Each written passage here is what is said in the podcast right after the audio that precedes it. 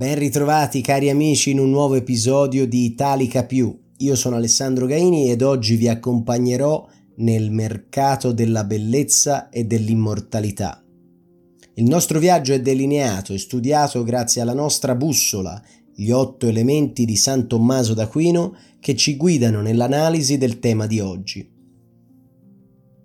Dobbiamo anticipare che in questo testo abbiamo cercato di non esprimere alcun giudizio sulle molte persone che si rivolgono alla chirurgia estetica per modellare il proprio corpo e modificare il proprio limite biologico. Non parleremo solo di interventi estetici, ma anche di altri strumenti che ci permettono di apparire più giovani e addirittura di tecniche per non morire mai. Di chi parliamo? Parliamo degli uomini e le donne, dello spettacolo, del cinema, dell'imprenditoria e di tutti i settori pensabili. Oramai un intervento estetico è alla portata dei più e anche in paesi con un reddito pro capite molto basso come il Brasile, la chirurgia estetica è un'attività molto proficua. La chirurgia estetica è sicuramente inevitabile per le stelle del cinema, della tv e dello spettacolo in generale, specialmente nel mondo della musica.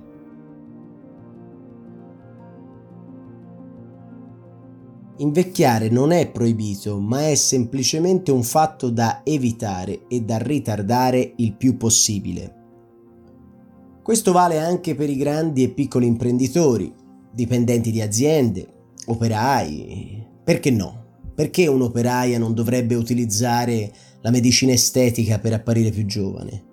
Intendiamoci, gli operai in molti paesi hanno assunto salari e sistemi di diritti che permettono loro uno stile di vita e una qualità abbastanza alta. Cosa che non si può effettivamente dire per molte altre nazioni in via di sviluppo, dove il lavoro è ancora sfruttato. Che cosa? Di cosa parliamo? Parliamo del mercato della bellezza, un segmento che vale oltre 400 miliardi di dollari.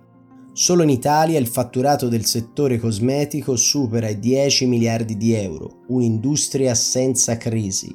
Tale mercato è perfettamente allineato con la nuova era in cui siamo entrati, l'era del benessere esterno ed interno. Oltre a questo, c'è un tema ancora più misterioso e forse distopico che riguarda la ricerca dell'immortalità. Vi suggerisco i libri di Noah Harari, come Sapiens o Homo Deus, per approfondire i temi sull'evoluzione dell'uomo e la sua organizzazione sociale, tra cui la grande sfida all'immortalità e alla trasformazione dell'uomo in un dio in carne ed ossa.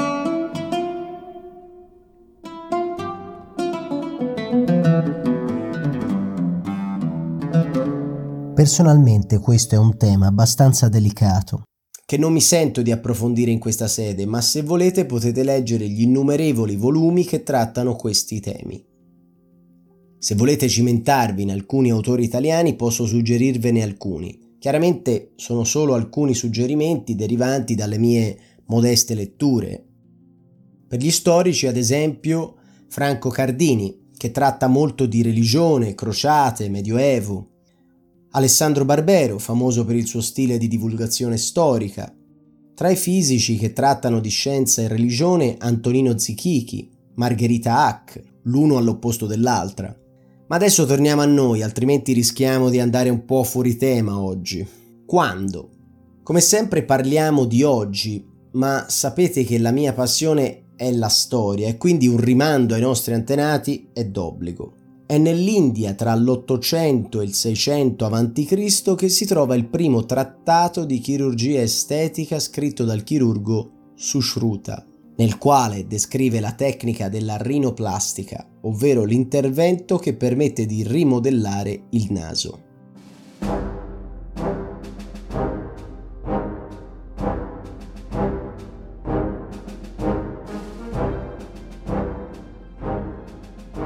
Nell'antica Grecia e nell'impero romano troviamo molti medici che ci hanno lasciato delle testimonianze sugli interventi a fini estetici per il naso e le orecchie. Già nel Rinascimento italiano troviamo il primo trattato di chirurgia estetica occidentale, scritto dal medico Gaspare Tagliacozzi.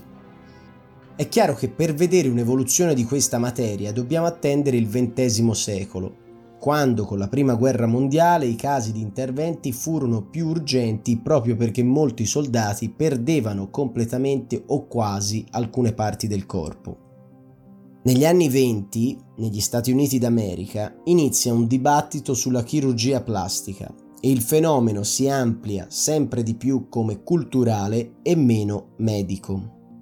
In questo dibattito ci si scontra tra dottori della chirurgia generale e i dottori della bellezza, un termine un po' polemico per definire quei chirurgi che si approfittavano di coloro che volevano cambiare o migliorare il loro aspetto. Dove? Nel mondo, in tutti i paesi esiste e viene praticata la chirurgia estetica per vari motivi che vi enuncio a breve. Abbiamo detto che la chirurgia estetica nasce in Asia e si sviluppa nel corso della storia in tutto il mondo. Negli Stati Uniti l'attività diventa più che in altri paesi una grande opportunità anche commerciale. Molti cittadini emigrati negli Stati Uniti tra l'Ottocento e il Novecento ricorrono alla chirurgia estetica per ridurre le loro caratteristiche fisiche ed essere più facilmente assimilabili nel contesto sociale americano.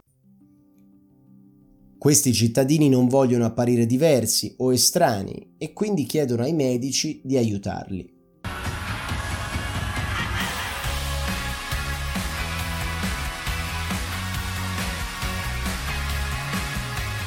Perché rincorriamo l'eterna giovinezza?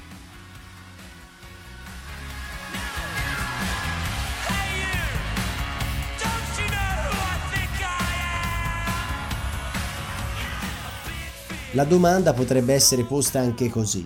Perché vogliamo cambiare la nostra immagine e a quale fine? Mi piace citare il chirurgo Claire Strait, che dice la lotta per l'esistenza ha raggiunto nuove vette. In questa lotta per la sopravvivenza del più forte non ci si deve sorprendere se si nota un crescente interesse per l'acquisizione di ogni bene disponibile, compreso un bell'aspetto.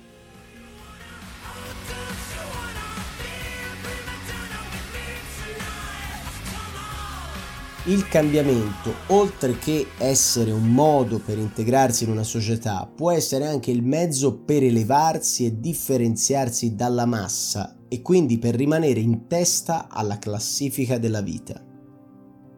Ma parliamo anche di immortalità. È la prima volta nella storia che l'uomo pensa di poter fermare il tempo, di poterlo negare e poter vincere la morte. È vero, gli egizi pensavano che il corpo e le cose materiali sarebbero continuate anche in una seconda vita. Ad oggi non esiste nessun uomo in grado di definirsi immortale, ma ci sono delle tecniche e delle diete alimentari che si prefiggono l'obiettivo di aumentare la longevità. Una di queste tecniche è il digiuno. Oltre a questa tecnica, negli Stati Uniti si stanno costruendo delle macchine che sono in grado di far ringiovanire il corpo attraverso l'iniezione di plasma di persone con età inferiore ai 25 anni quindi trasfusioni di sangue da una persona all'altra. Una pratica che conosciamo bene, ma che solitamente viene utilizzata per salvare la vita di persone che hanno sofferto un incidente o stanno combattendo una grave malattia. In questo caso il sangue servirebbe a diventare più giovani. Questo è molto pericoloso e infatti è illegale. Alcuni pazienti stanno pagando per diventare delle cavie e riceverne i benefici sperati. Ma non è finita qui, amici. Esiste un centro di ricerche dove si stanno studiando vari metodi per bloccare l'invecchiamento e riportare la persona ad un'età biologica pari a quella di un ventenne. Queste ricerche hanno l'obiettivo di raggiungere l'immortalità. Partendo dal fatto che un ventenne ha delle probabilità bassissime di ammalarsi, il corpo ringiovanito potrebbe non morire mai, almeno non di morte naturale. Quanto costano questi interventi? I costi per gli interventi estetici sono vari. Ad esempio, il costo del botulino, una tossina utilizzata per bloccare i muscoli della pelle, quindi l'invecchiamento, dipende molto dalla quantità che si utilizza. Ma diciamo che si possono fare delle piccole iniezioni a partire da 120 euro fino a 250 e molto di più per aree più estese. Tra le altre opzioni c'è l'iniezione di grasso. È un son grasso, è son gonfio! Come di grasso? Facciamo tanta fatica a dimagrire ed ora ce lo rimettete? Ma come?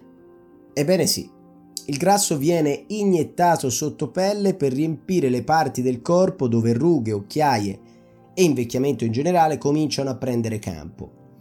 Il grasso contiene le cellule staminali che attecchiscono nel corpo per sempre e quindi fanno un lavoro ben più efficiente del botulino. Un trattamento facciale di riempimento con grasso può arrivare a costare circa 25.000 dollari ad intervento. Non abbiamo invece i dati per le tecniche di ringiovanimento e di risuscitazione sopra citate, ma immaginiamo che non siano molto economiche.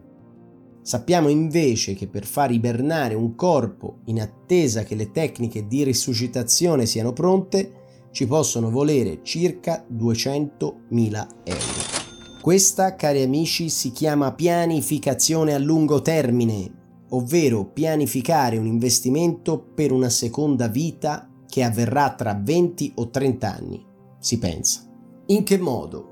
Non voglio tediarvi con i metodi, ma sicuramente il digiuno è uno di quei metodi scelti e divulgati come fattore anti-invecchiamento. Ci sono vari studi che dimostrano che il corpo, assumendo meno calorie, riesce ad essere più reattivo e sveglio.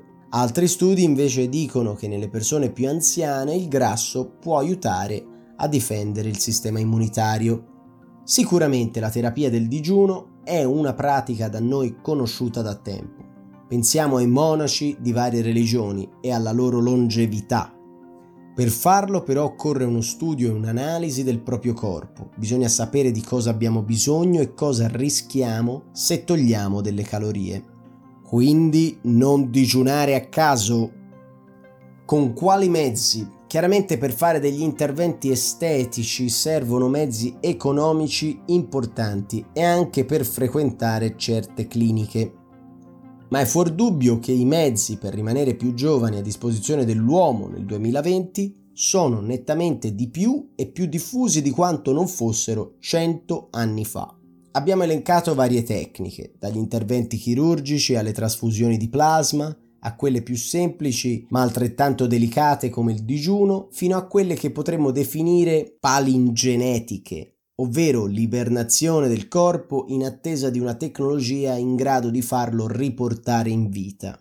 Wow! Il tema di oggi è stato complesso e in alcuni suoi punti anche un po' distopico e pauroso, ma abbiamo fatto un salto in un mondo attuale in piena evoluzione, un mondo che ci appartiene, una sfida umana in un mondo che tutti noi rappresentiamo.